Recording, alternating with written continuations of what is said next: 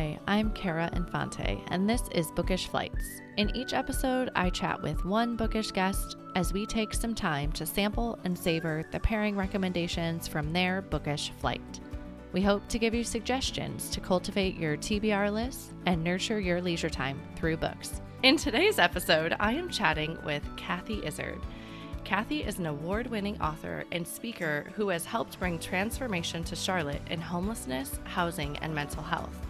Her memoir, The Hundred Story Home, has been featured on Katie Couric Media, NPR, and The Today Show, inspiring people to be changemakers in their communities. In 2019, she released A Good Night for Mr. Coleman, a children's book written to encourage kids to dream big and do good. Kathy's newest inspirational nonfiction book, The Last Ordinary Hour, was written about her husband's struggle with rare disease to help others facing loss and uncertainty in their lives. Kathy is the recipient of a 2017 Christopher Award. In the past 15 years, she has helped raise over $75 million for homelessness and mental health in Charlotte, North Carolina, where she has lived for over 30 years. Kathy and her husband have four daughters, including a set of twins, and are happily expanding that family to two son in laws, a grandson, and more on the way. Welcome to the show, Kathy. Thanks, Kara. So glad to be with you. Thanks for coming this morning. Well, that is a super impressive bio. Oh, thanks. Why don't you start by telling us a little bit more about who you are? Uh, thanks, Kara. I who am I? What a broad question. Um, I am probably first as a mom, a grandma, um, a friend, an author, a speaker, a teacher, a coach, and I've kind of reinvented myself maybe six times. I think if you asked me that question 15 years ago, I would have said I was a graphic designer, but okay. I ended up in 2007 um, quitting my job and going to work in homelessness and nonprofit world. And that really is the basis for my first book, um, The Hundred Story Home. And I think my life really took a wild uh, left turn, right turn, somewhere off the path that I thought um, back back in 2007 and something I never expected in my life, but I really am, am, grateful for it. It's opened the doors to so many things from working in the nonprofit world to being a community advocate and volunteer to now writing, um, speaking about that work. And I teach others um, how to write books because it's a very long journey. So since we're listening, we have a lot of listeners who love books. I, I love helping people write and figure out how to publish because that was a whole different uh, long journey for me. Yeah, that's beautiful. And I was going to ask you that if these changes in your life, if you knew that they were going to be coming, or if it was just completely like something just fell in your lap and you're like, I have to take this opportunity and run with it. 100% unexpected. Um, I, I write um, about the idea of a whisper, about these ideas, maybe that little voice that comes to you that tells you to do something that feels very inconvenient and unexpected and you know might be uncomfortable because it has nothing to do with what you're currently doing in your life or what you thought you yeah. might be doing. But at the same time i think those whispers are very insistent. And once they start and they don't let you go then you have to decide well am i going to listen or am i going to pretend i never heard them? So i think that is what started it for me in 2007 I know you like to ask people, um, is there a book that changed your life? Well, I, I, read a book in 2007 called Same Kind of Different as Me. And it wasn't the book that changed my life, it was one of the authors, Denver Moore. I ended up meeting him and he asked me four questions that changed my life forever. And I realized while I'd been volunteering at a soup kitchen serving soup, soup was not going to solve homelessness homes would. And so I ended up quitting my job and going to work for that soup kitchen. And we started our first housing program. So um, that was all a whisper. It was a whisper that I should invite them to Charlotte to speak, which led to him asking me those questions, which began an insistent whisper that I couldn't not do something about it, that I was going to have to quit my job and go try to do something about it and then from there it's been whispers of all kinds of things including writing a book which i had no plans to do so um, i it's it's all a lot of different twists and turns in the path but it does feel like it's exactly the path i was always meant to be on Yeah, it sounds like it's created a really full life for you, which is beautiful. It has. And I think that was part of it. in um, at the time, I was probably around 44 years old. And I, you know, I had four beautiful kids. I had been a mom. I was a community volunteer. I, I loved my design work, but I also at the same time felt like something was missing. I had a restlessness for a life that I wanted, but I couldn't name or explain what it would be. I just knew I had that restlessness that whatever I was doing, um, small business owner, and it, it, was not what I was supposed to be doing. I just didn't know how to find that path. Yeah. And whispers are, are what led me to that path. And I, I do feel like this is what I was meant to do. So, yeah. How old were your kids at that time? Well, let's see. Well, if I can do the math quick, when I was 44, they were probably, you know, I was facing empty nesting. So that I have four two girls um, and then a set of twins. And so they were probably, the twins were probably in middle school when that okay. was starting.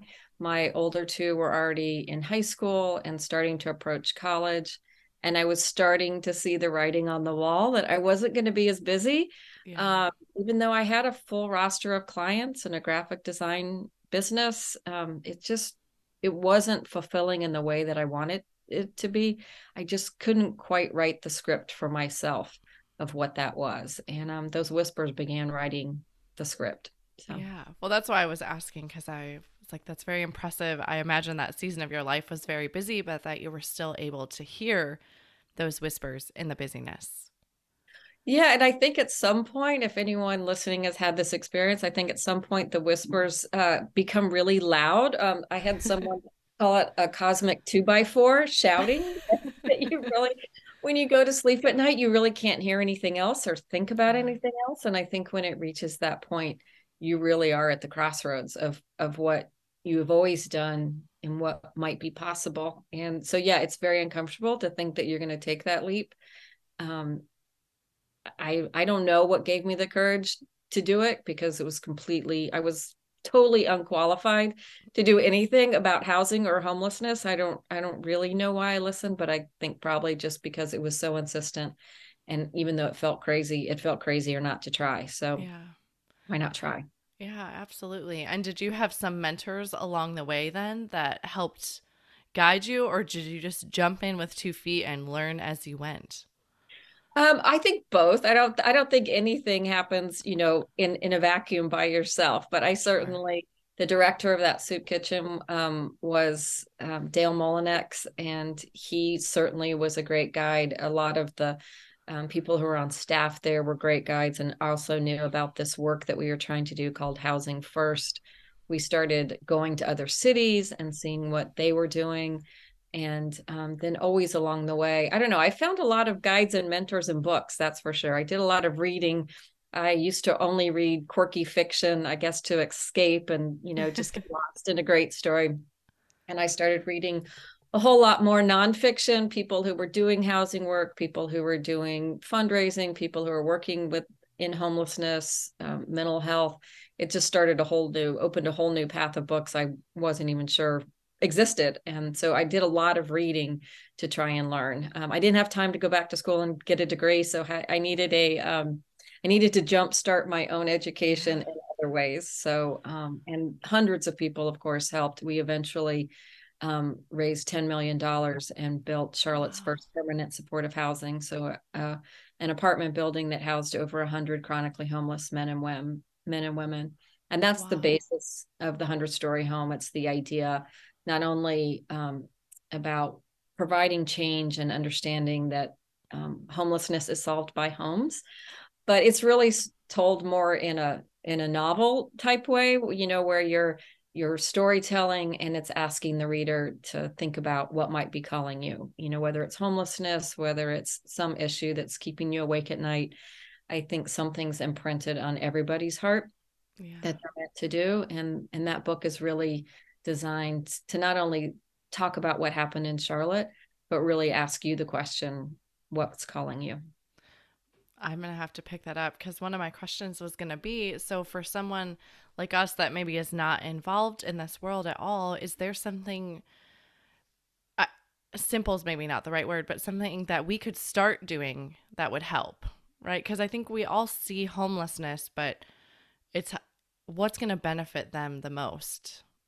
Yeah, that's such a great question. And I think first, just understanding that um, homelessness, while while soup and soup kitchens and day services are really kind, um, they're they're really not going to solve the problem. Homelessness is solved by one thing; it's solved by homes, and it really is linked to affordable housing.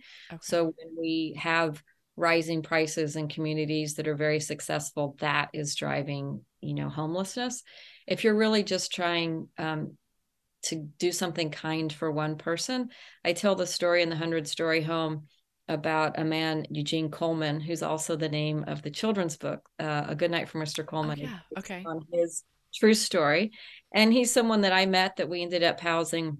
And I learned a lot from him. You talk about mentors along the way. I think Eugene Coleman was a mentor for me just to understand. You know, he was someone who had a job and, you know, he never expected to be homeless. He was a supervisor in a factory and he ended up getting um, injured on the job. And that injury um, led to a devastating back injury. He couldn't work and oh, he lost yeah. his job, he lost his car, he lost hope, and he ended up on the streets for almost 20 years. And oh. he would say the one thing people could do was just remember that that he was a human, that he yeah. said would pass him so many times like he was invisible, like you couldn't see him. And um, you know, just someone looking him in the eye and nodding and you know they don't even have to give money but just remembering that that's a human that you're passing on the street and you know restoring their dignity and humanity just in the 10 seconds that you look them in the eye and smile. He would he would say that was life changing and some days was what he needed to get through the day to remind him that he would have the the courage to keep moving forward and hope that one day his situation would change. Yeah. I know bless, people do blessing bags. Sometimes they carry around things, you know, with children, you could um, make bags that have water and crackers and, you know, a clean pair of socks. And so if you see someone and you carry them in, in your car, you can hand that out if you feel uncomfortable giving money. But um, sometimes just just smiling and nodding at someone's humanity um, might be what they need to get through the day. Yeah. Thank you for sharing because it's definitely because my kids have started asking questions. Of course. And so I'm like, well, how can I show them right to be and obviously picking up your book would be a great one, but how to be good in this world for them. Yeah, and that's what um so the the hundred story home and a good night for Mr. Coleman are written so that they can be parent child reads. So obviously that. it's a deeper dive for the hundred story home for the parent. And a good night for Mr. Coleman is a simplification, but also based on a true story. It has the pictures of the real Mr. Coleman in the back.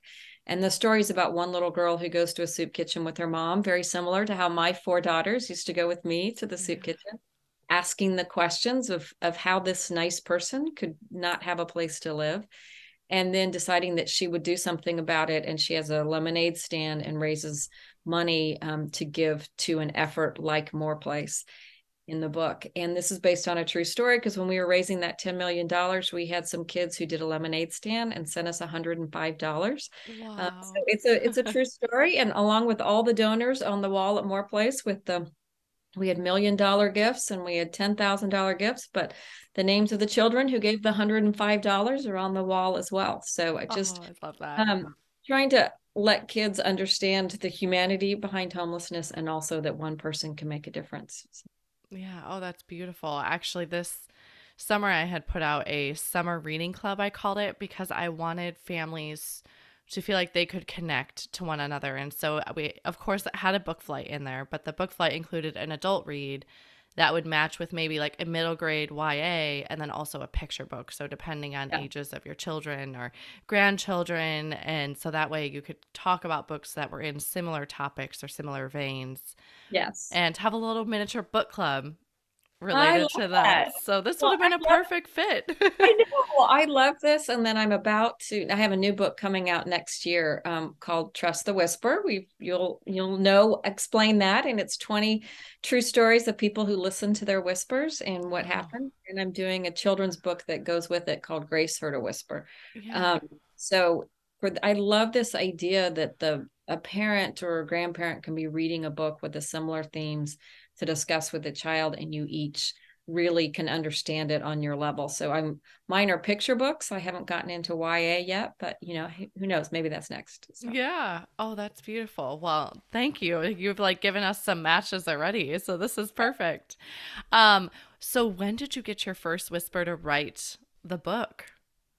Yeah, I know. And it was a whisper. I mean, it was we were finishing more place and I had all these stories that that felt miraculous because we raised that 10 million dollars in 2008 in wow. a banking city when everyone had lost hope and lost jobs and lost, you know, just their own personal, you know, financial um, struggles.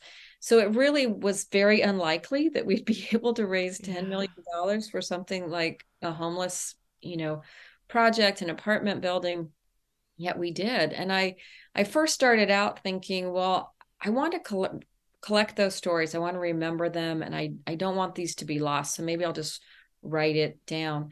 So i think it was 2010 uh, new year's eve going into 2011 I made a promise to myself that I was going to write something longer than an email.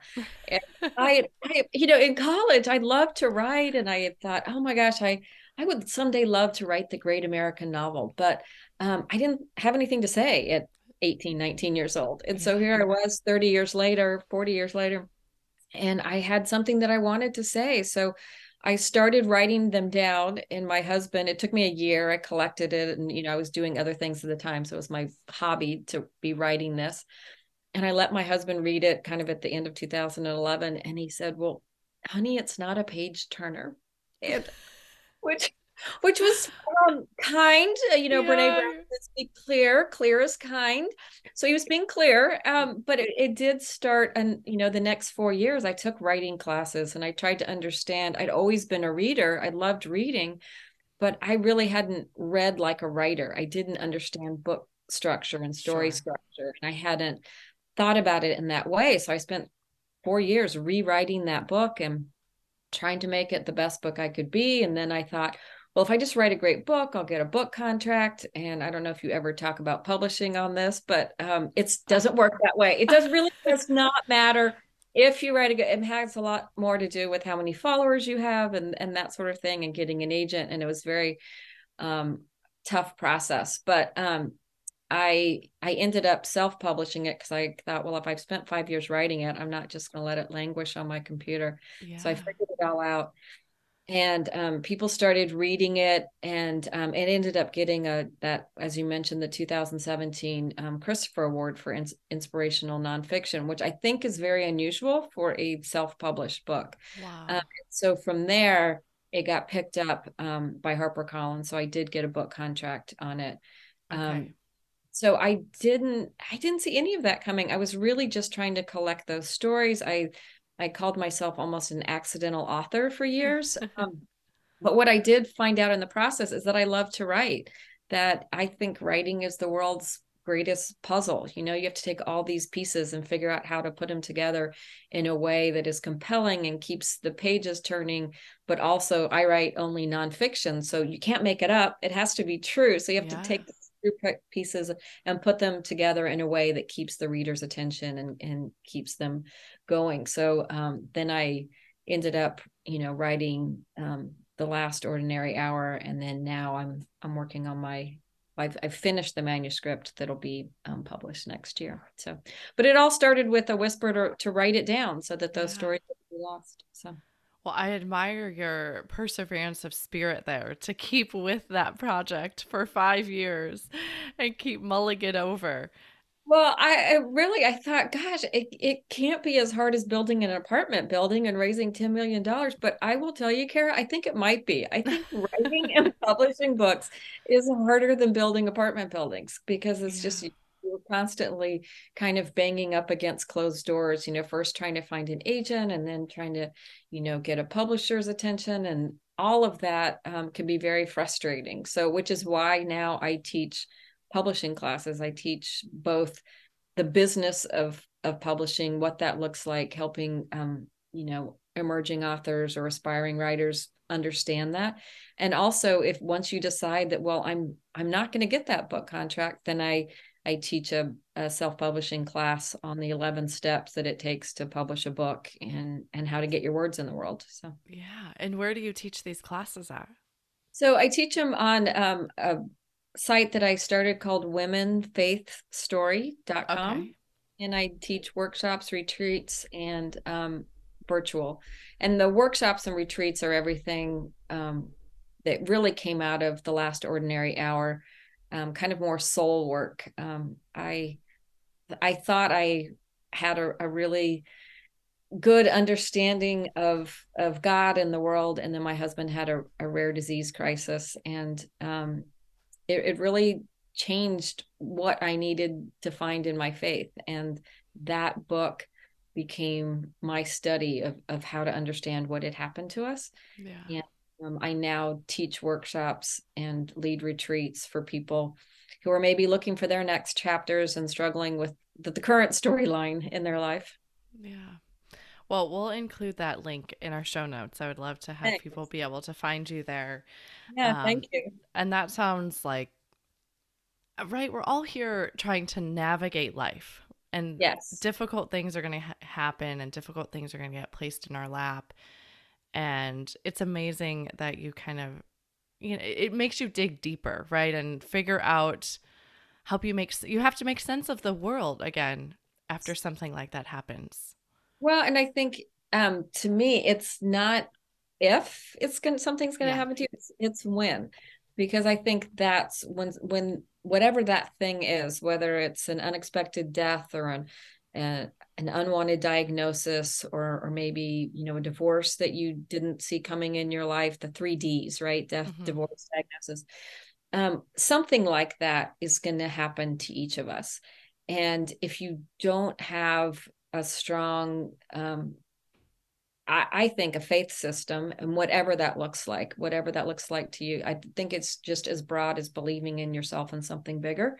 Yeah. Um, that it's tough to it's tough to get up when you get knocked down and you have no way to get up. You really need some sort of framework and support system. And that's what I went looking for as I was writing the last ordinary hour. It was just my own personal journaling project but I started reading voraciously um, on on the. I needed books that were going to help me make sense of this world and navigate it, and know that I was not the only one. Yeah. And that book also, um, which I didn't think I would ever publish, but I did, um, includes the work of over 35 poets, theologians, writers who were struggling with these issues of grief and loss and death and I, I read books on widowhood because my husband's rare disease. I was pretty sure I was going to be a widow yeah. um, very early. And um, we are very amazingly, he is still here. Um, and um, many years past what people thought. He has a, a disease called spontaneous coronary artery dissection, okay. which means um, the arteries in his body can split at any time, causing yes. a, a heart attack, aneurysm, or stroke. Okay. So you really are walking around day to day almost like this ticking time bomb and you're not knowing when it's going to happen. And doctors are very kind. Um, again, clear as kind, but they tell you that there's no research. They don't know if it's going to happen again. And um, they're, they, they're kind, but there's there's not much they can tell you. So you really are living with this diagnosis of radical uncertainty, and which we know when you're first diagnosed with it, you think, oh my gosh, we're the only ones. And then yeah. you finally look up and say, oh, we're part of this much broader world where people are struggling and dealing with things. And, and what do you do? So, yeah. And I imagine there's not like a diagnostic tool they can use. No, and that would be so nice, Kara. Yeah. But no, we, and we kept i kept googling for answers i was sure there was a doctor somewhere somehow who who was going to tell us the pill or the protocol or the test or the plan and there was nothing um, yeah. so here we were two very type a control freak type people with an yeah. uh, uncurable unsolvable disease so um, wow. that that really was a, a different kind of um, walk to figure out what does that mean when that happens in your life? And then really just understanding it was our it was our time it was our turn to to walk through something and and find faith and hope despite the circumstance yeah. so. wow. Well i commend you for writing about that in such a public way as well I commend my husband for being okay with me publishing it because he is a super private person. Okay. So was, it was just my own journaling project, he was fine with it. And then one day when I really was shaping into a manuscript, and I was like, "Hey, I, I actually think I might want to publish this because I, I think it could help other people. You know, yeah. there's a lot of people going through hard things." and um, I think he wrestled with that. Um, but we we finally did come to the you know he he finally read it and and said okay. So yes, that is out in the world. Yeah, I was going to ask if his voice was in the book at all, or it really is your personal journey. It is my personal journey with, you know, obviously conversations between us. And, you know, the interesting thing when, you know, you have a patient and a caregiver, which I think spouses, you know, become that for each other, right? The patient mm-hmm. and the caregiver. what the patient remembers and what the caregiver remembers are two very different things. You know, my husband ended up having heart attack, multiple hospitalizations, open heart surgery, flatlined once for seven minutes. I mean, just all kinds of things. Wow. Well, those are all things that I vividly lived yeah. that he does not remember. Right. So he actually read the book. And when he got through, he was like, wow, I really wish this book was about somebody else. so, but he, you know, he was really reading it and living it almost for the first time because with anesthesia and all those things, you don't remember what's happening. Whereas the people in your life, the people who love you, have watched you go through all those things. And it's a different experience for them than it is for you. But then he has his own challenges living it and worrying about it every day. Yeah. Wow. That's something I've never thought of in that being two different memories essentially of the same experience. Yeah, and I think that's why I also, you know, I stopped reading a lot of fiction or or um you know, medical mysteries were not what I wanted to read anymore. Yeah. I was living a medical mystery, or you know, you'd be watching even on Netflix, you'd be watching something and the person's having a heart attack, and you're like, mm, yeah, no, yeah, I, too I don't want to watch this. I don't, I don't want it. Too, close to home. Stop. No more, no more Grey's Anatomy for me. So, yeah, yeah. It's amazing how that can happen. I have a hard time reading books at this point of my life about young children that something happens to the young yes. child. And like you said, I think just because it's I have small children myself and I'm like I can't read about something bad happening to them. Yes. I don't even want to let my brain go there. Exactly. I don't want to stay at night uh, up at night thinking about that. So. Yeah. Yeah. Well, I think this is a great segue to talk a little bit about who you are as a reader.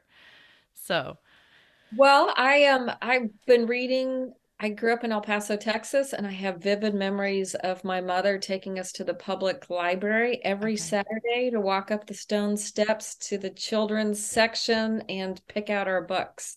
So I think I started very early that that was the big thing to look forward to, you know, getting my own library card at 6 yeah. years old so that I could read I think all the Marguerite Henry books. I'm laughing right now that um you know that the movie's out are you there god it's me margaret like still yeah. remember reading that book with, with my friends.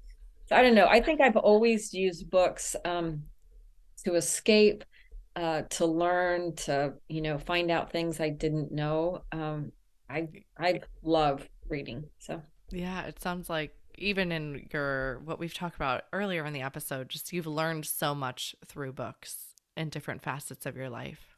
Yes, and um, my I, have a writer studio in my house and the shelves are almost categorized you almost by times in my life. Like there's a, a shelf a wide shelf that has all kind of my nonprofit books my favorite ones that were telling me about that. I have books that you know talk about you know health and healing. I i do still have my favorite fiction books and fiction authors but yeah they're almost categorized by time points in my life.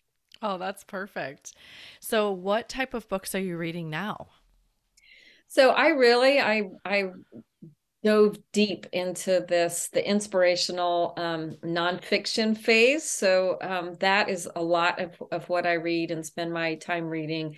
Um, authors that I love the way that they explain life to people. Um, those are those are my favorite authors right now. Yeah. Well, I'm already thinking that's I'm part of a book club with a few friends, and this is books that we like to read. So I will be taking up your recommendations probably to our Good. group and being like, when are we going to pick these up? Good. I hope so, you do. So. I love reading them in a group setting because I feel like when I read them, right, I have a conversation between, well, you know, a one sided, but the author and me, and it's this very internal conversation. But when we take it to this small group, I'm able to apply it to my life more, I think, because we talk about it. And again, you're you're saying it to yourself a second time and you're helping yeah. it make more sense and then it's even stickier inside of you to be something you might apply to your life or a way you might think of or approach a situation. Yes, and, and everyone's bringing in their own experiences. Yes. They think about it in different ways. So even um, I'm part of a book club and a fiction book we read recently was called Horse by Geraldine Brooks. Okay. And there was something in the ending. I loved the book. I loved the structure. She had all these characters and wove it. And there was something in the end that I just didn't even understand. I thought this what what does this even mean? And it was talking about this crazy museum in Australia and it didn't even think that it was real. Yet someone in my book club had lived in Australia and this it was a real wow. place and it completely changed the ending of the book for me. I mean, I was putting the book down thinking, why did she end it that way? That made no sense. And here was someone in my book club who had direct experience with this museum and explained the whole situation that completely changed how I saw the book and saw the ending. So I do think when you are in community and discussing books, people can bring in their own experiences that will change things for the way we look at at life or how we look at even a book. So yeah, I I love what you're saying there because I I've thinking I have a few books that came to mind as you were saying that where I maybe ended in I'm like yeah I didn't love that and then but you talk about it like well then I liked it more because I understood more. so okay well and then you have so graciously prepared a book flight for us today. Yes, I know. I love the idea of your podcast that this is um how you you know introduce readers to new authors and new ideas and new books i love this idea of a book flight so. yeah and for i've said it on the episodes before, but there's so many wonderful books out there. So I just viewed this oh. as we have so little time to read great books, but let's have some trusted sources come on and tell us the books that we should read and help us navigate the waters of so many wonderful reads out there. It's it's a great idea and I love that you created this podcast. Yay, well thank you. So what is your book flight about today? So book flight for me is the kind of the three authors that when I was really struggling and trying to to find answers who I I really looked to as guides and as I was preparing this book flight I realized that within with each author there's actually three books that kind of a sub flight to the flight. So okay. um the the first author is Barbara Brown Taylor. If you don't know her, she wrote one of my favorite books is Learning to Walk in the Dark. Okay. And, um, she was actually this book was on the cover of Time magazine in 2014. Oh. Does not happened to a lot of authors. It certainly does not happen to a lot of um, inspirational nonfiction authors. Yeah, um, wow. But she was also named one of the hundred most influential people in that year, alongside Beyonce and Pope Francis. So, wow. I mean, she is an she is an unbelievable author, probably the most incredible author anyone's never heard of, right? But uh, okay. uh, she lives a very quiet life in Georgia. Um, and I think that's also why I love her is because there's so much pressure on authors these days to be on book TikToks and out in social media and doing a and um, Barbara Brown Taylor just quietly writes some of the best books you might never have heard of um, in Georgia and and puts out great ideas and and great content um, very quietly without social media. So, yeah, that's amazing. Learning to walk in the dark um, is kind of about finding faith in dark times when it's hard. Yeah. Um, she also wrote a book called um, An Altar in the World, which is finding sacred in the everyday. Love that. And she wrote a book called Holy Envy, um, Finding God in the Faith of other, Others. So it's a complete uh, spiritual compendium of all different kinds of religions Buddhism, Hinduism, Sufism, Judaism. And um, she's an Episcopal priest herself. And so okay. she had left the church and was teaching religion and taught this religious survey course, and Holy Envy is about that. So you really get to see all the world religions and and take pieces and parts and understand them in a way that you might not have. So but I think if you start with one Barbara Brown Taylor book, it would be Learning to Walk in the Dark, especially if you're going through anything difficult in your life. Um, it's a, I don't know, it's a masterclass. So. Yeah. Oh, I'm definitely going to have to pick that up. And also, I'm thinking that Altar in the World.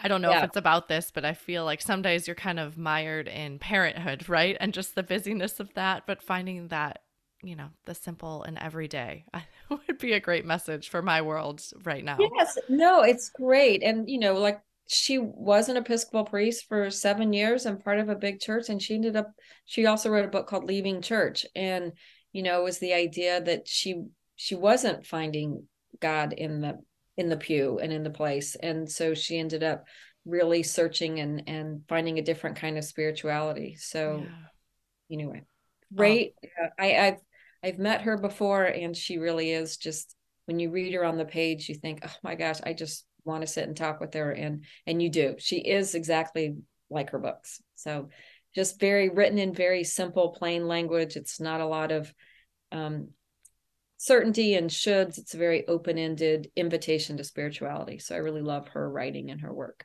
Yeah and i've heard that she is the narrator on her learning to walk in the dark she reads her own book as the audio book oh. and that it's absolutely fantastic because well, she's reading I, it. I have um I've not listened to it. That would probably make me want to re-listen to it because I have started I only re- recently started doing audiobooks okay. and if I really love a book I'll get both. I'll get the audiobook and listen to it and then I'll have a hard copy that I can underline my favorite passages. Um so I did not know that about this but yeah. so I am thinking I'm be walking to that one this summer does have a beautiful voice. Yeah, and yeah. that's what he said. He he's like it was just absolutely mesmerizing yeah. listening to her read this book. Yeah, and as a, you know, she still preaches. So she does have this really kind of soothing, calming, yeah. you know, presence. So Okay. Okay, well, you just well, taught me something back. I can't wait. Yay. Okay, so that was Barbara Brown Taylor. We'll have Learning to Walk with the Dark as our official book flight. And then, listeners, don't worry, I'll have all the books listed in the show notes for the sub book flight of that one. yeah. What's the second book of our pairing? Um, uh, the second one is Kate Bowler, Everything Happens and Other Lies I've Loved. And so if you don't know Kate Bowler, um, she has a great podcast called Everything Happens. Um, okay. Um, She's written several books, um, but starting with Everything Happens and Other Lies I've Loved, she's a New York Times bestselling author, podcaster. She's a professor at Duke Divinity School. Okay. Um, and she calls herself an incurable optimist and she was someone who was diagnosed with stage four cancer wow. and so again had to um, figure out well gosh what, what does this mean i yeah. here i am you know i'm a, a, divinity professor i thought i was living this really you know kind of good i put that in air quotes good life and how does someone like me get cancer and she had a she had a young son and she worried about you know leaving him um, wow. without a, a mom so kind of in her uh, same thing in her own struggle to make sense of her world. Um, she she wrote this book and then she's continued to write in this vein her podcast. She interviews people who are going through hard things. So i've listened to and walked to her podcast so many times especially um, when we were you know we've been dealing with my husband's disease for 10 years but it just made me feel better to listen to other people who were dealing with hard things and still walking around and and you know being an incurable optimist despite things. And so she has great guests on her podcast. Um, she also has a book called No Cure for Being Human, which I think is a fantastic title. Okay. And she has a new book out called The Lives um, We Actually Have a Hundred Blessings for, you know, hard times. So she she just writes in this very wise and funny way. Um, it is sometimes books about serious subjects like dying could be very you know um pessimistic or gloomy and she and she's the opposite. I mean they're they're funny they're you know and full of wisdom and practicality and so you know i just i'm a huge kate bowler fan. Yeah i'm gonna have to check out her podcast. It's amazing when you read something and just how you get that glimmer of hope when you know you are not the only one dealing with these same issues. Yeah Yes, and she's Canadian, so she has a little bit of a funky accent. So it's every once in a while, you know. So she's again, her voice is great to listen to as well. I, am pretty sure she reads her own um, audiobooks too. Okay. All right. Yes. In the busyness of life right now, I do a lot of audiobooks when I'm folding laundry or doing dishes. Me too. And... I was a book last night is I chopped carrots or something. Yeah. I mean, I'll I come in from a walk where I'm listening. I was like, oh, I don't want to turn off the chapter yet. So you like follows you into the house and into the kitchen. So yeah, yeah. I'm a audiobooks as well. Yes, so. I'm like I, I do so much more cleaning when I'm listening. I'm like pleasantly distracted. I know, right? yes, it will really take time folding my shirts and laundry because I'm listening to a good book. Yes. Okay. So that was Kate Bowler. Mm-hmm. Everything mm-hmm. happens and other lies I've loved. I, I love that book title too. That's a I know. Well, that's what I'm saying. She's such a mixture of just, you know, she's kind of like your wisest, funniest best friend, you know, to just say, look, it's gonna be okay. You know. Yeah. So yeah, Okay. It.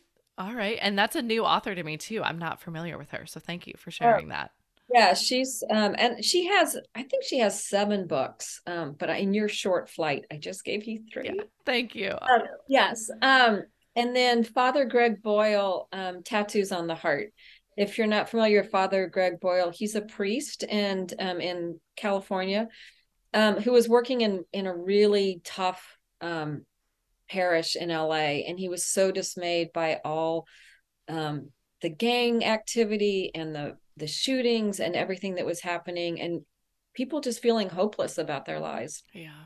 So in 1988, he founded something called Homeboy Industries. It's the largest and most successful gang intervention and rehabilitation program in the world. Wow. He um Homeboy what it does is it allows it's it's a place of belonging um, for people. So uh, he his premise was people join gangs because they they need a place to belong, and a gang is giving them, for better or for worse, a, yeah. a place.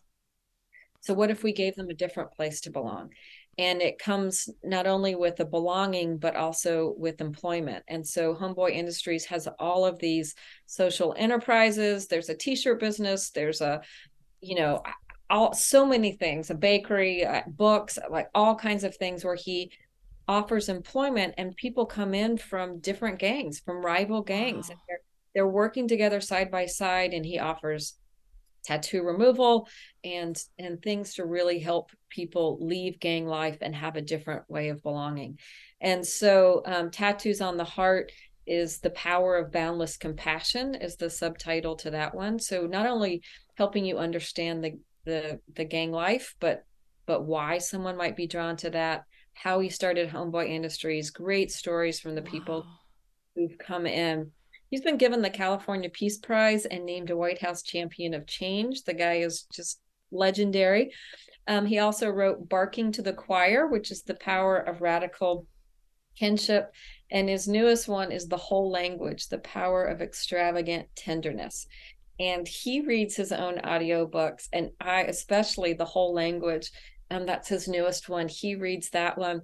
And it's so great because if you were reading the page you would never um, he does like voice impressions of some of his voice he'll be like hey essay you know it yeah.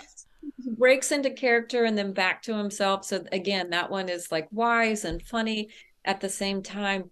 But he really his um view on life on how every problem if we could just solve it instead of an us and them mentality as a we yeah. and we belong to each other and um, we all rise together we all fall together and i just love the way he thinks about life and who our neighbor is and how we should love that neighbor so i just think yeah. he's giant inspiration um, on how we all should live this life yeah that and that's the whole language that mm-hmm. one because that sounds like what I've been really trying to teach my children along the way, right? Of like, because it just seems like we're keep going down this road of this division and we're all so different. And I'm like, I think, oh yeah, we might have other ideas about things, but we're we're more similar than we are different at the exactly. end of the day. But it's like we we hook on to this.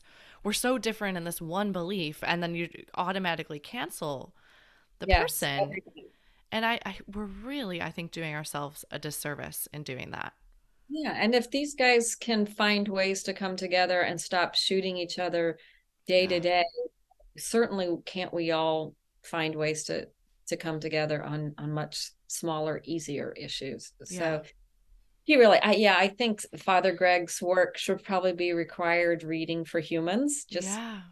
his deep experience, his amazing stories, the way he took one of the hardest problems to solve and and solved it. Um, and he you've ever listened to his he doesn't have a podcast he's been on a lot of podcasts so i've listened to a lot of interviews with him um, and he always is just i don't know your your wisest kindest grandfather yeah. smartest sage voice you ever want to listen to.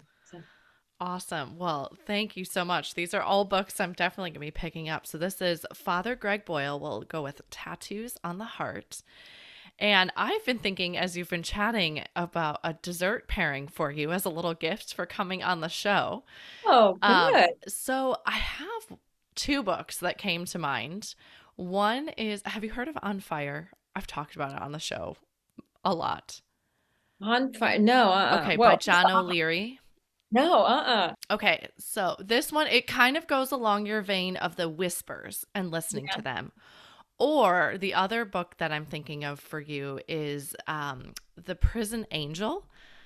Yeah, and...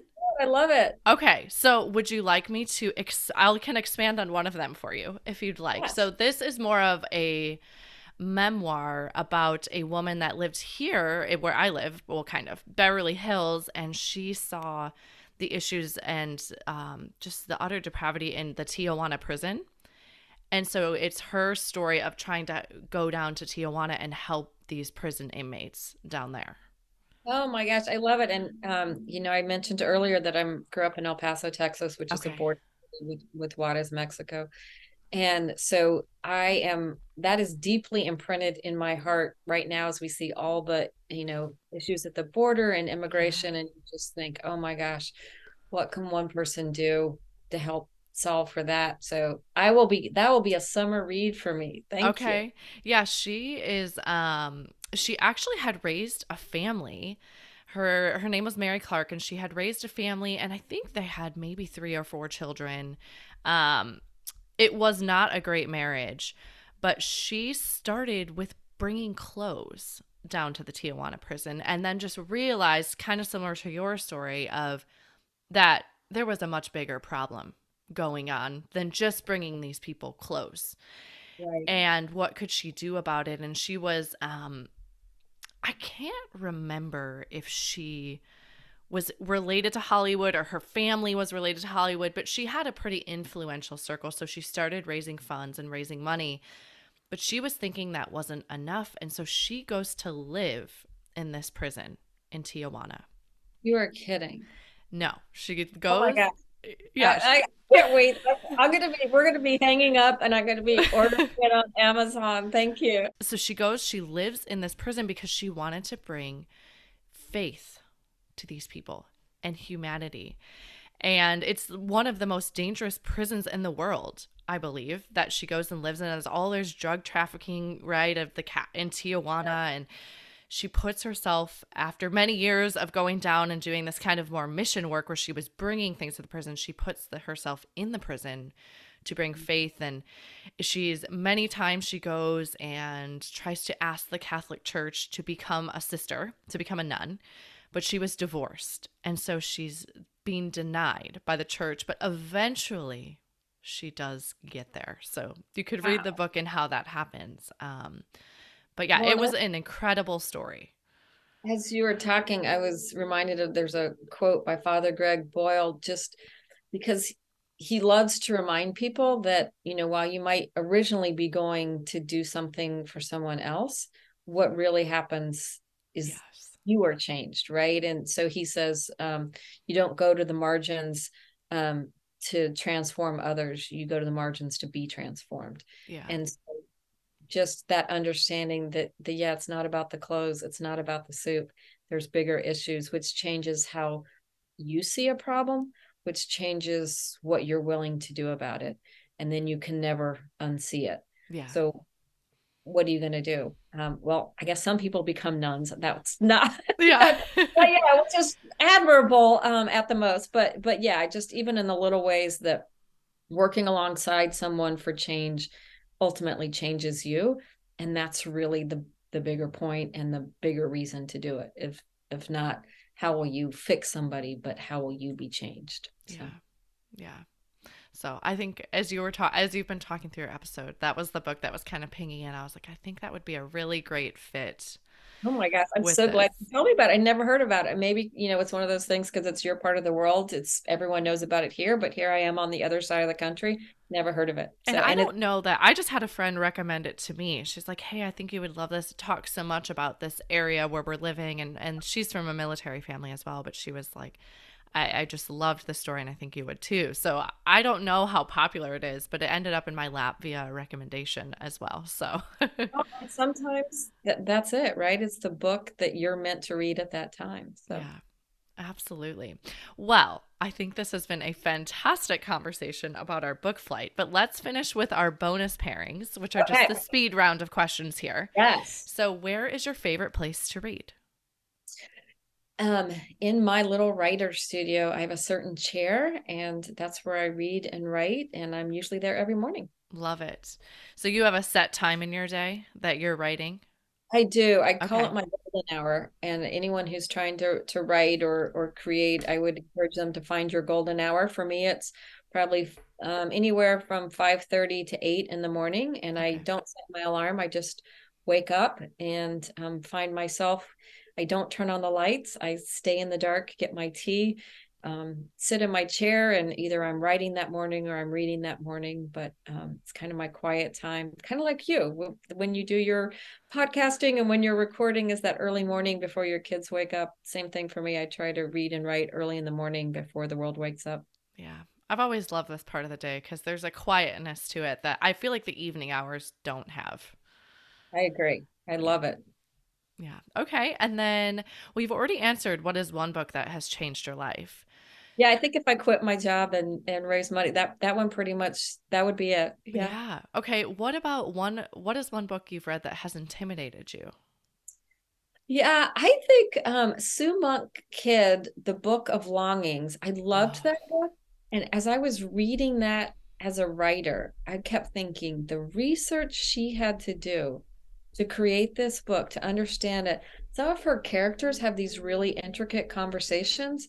Okay. And I think, gosh, what did she ha- she had to know so much to write both sides of that that conversation, both from a historical perspective, from a theological perspective. I am I am wowed by that book. And also it's audacious. It's the the book is about um you know a woman in biblical times who wanted to be a scholar and a and right which was not allowed. But even beyond that it was imagining um, if jesus had a wife yeah. and the book is about jesus's wife which you know i think some people have really you know called her a heretic for you know even though it's fiction sure. writing that book. So i think it took bravery. I think it's just really smart and well written. And so yeah i'm i'm kind of intimidated and awed and wowed by that book yeah, I've had this one on my TBR. I just have not picked it up, but now I'm going to read it with your insight as a writer, right? Of like how she pair put those two sides together to be able to write the dialogue. It's a great audiobook. Okay. I, I listened to it in the pandemic. I remember just long gray rainy days where there was nothing going on and I was listening to it and it's a great um it's a good audiobook. Yeah, okay. I love the person um who read it, which is not her, but yeah. yeah. Oh, awesome. I'm going to go library hold. yes, absolutely. And then are you a rereader? Hardly ever. Okay. Um, although now I might be a re-listener, right? Okay. Like about learning to walk in the dark is an yeah. audio. Then I'm going to re-listen. What I do is I um, I mark up a book all the time, and then on my shelves are the books that, you know, even in I have hundreds of books in my on my shelves but i only keep them if i can look at the spine and remember why i wanted that book otherwise it's time to give it away um, so i can pull a book out remember why i wanted it flip to where i underlined it i'll do that but i probably never sit and reread a book yeah that's the, i'm the same and i don't keep many books because we move so frequently as part of it. But it's I, heavy. Yeah. Books heavy.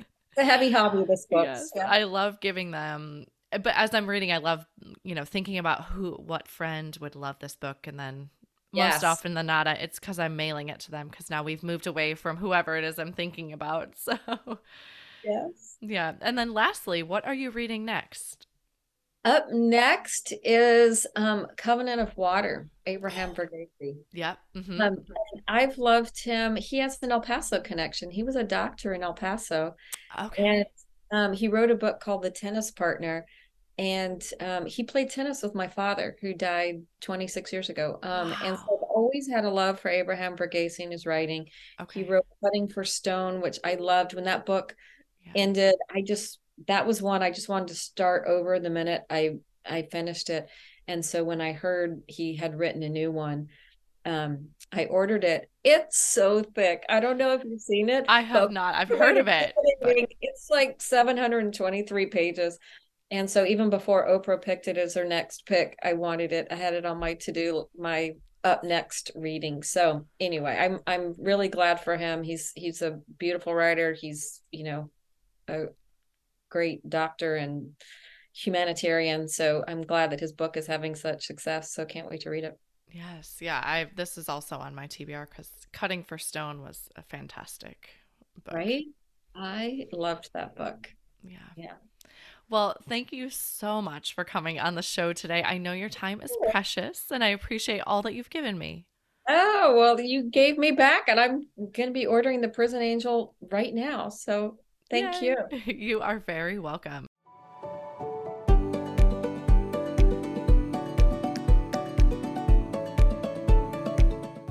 Thank you so much for listening to my conversation today with Kathy Izard. Her book flight today focuses on inspirational nonfiction. We'd love to hear what other books you would pair with this book flight at bookishflights.com. That is also where you can find more information on today's flight and any other books that we talked about today. I want to inspire a community of readers. So, whenever you share a post about what you are reading or what you are picking up next, especially if you have heard about the book on the show, please tag us. Follow us on Facebook or Instagram at Bookish Flights. This is a brand new show, so if you enjoyed it, please head over to Apple Podcasts and give the show a review. Your review not only helps me, but it also helps the show reach others. Make sure you are subscribed on Apple Podcasts or Spotify to make sure that you will not miss an episode. That's it for this episode. Thank you so much for listening. As Emma Thompson said, I think books are like people in the sense that they'll turn up in your life when you most need them. Cheers to you, dear readers. Until next time.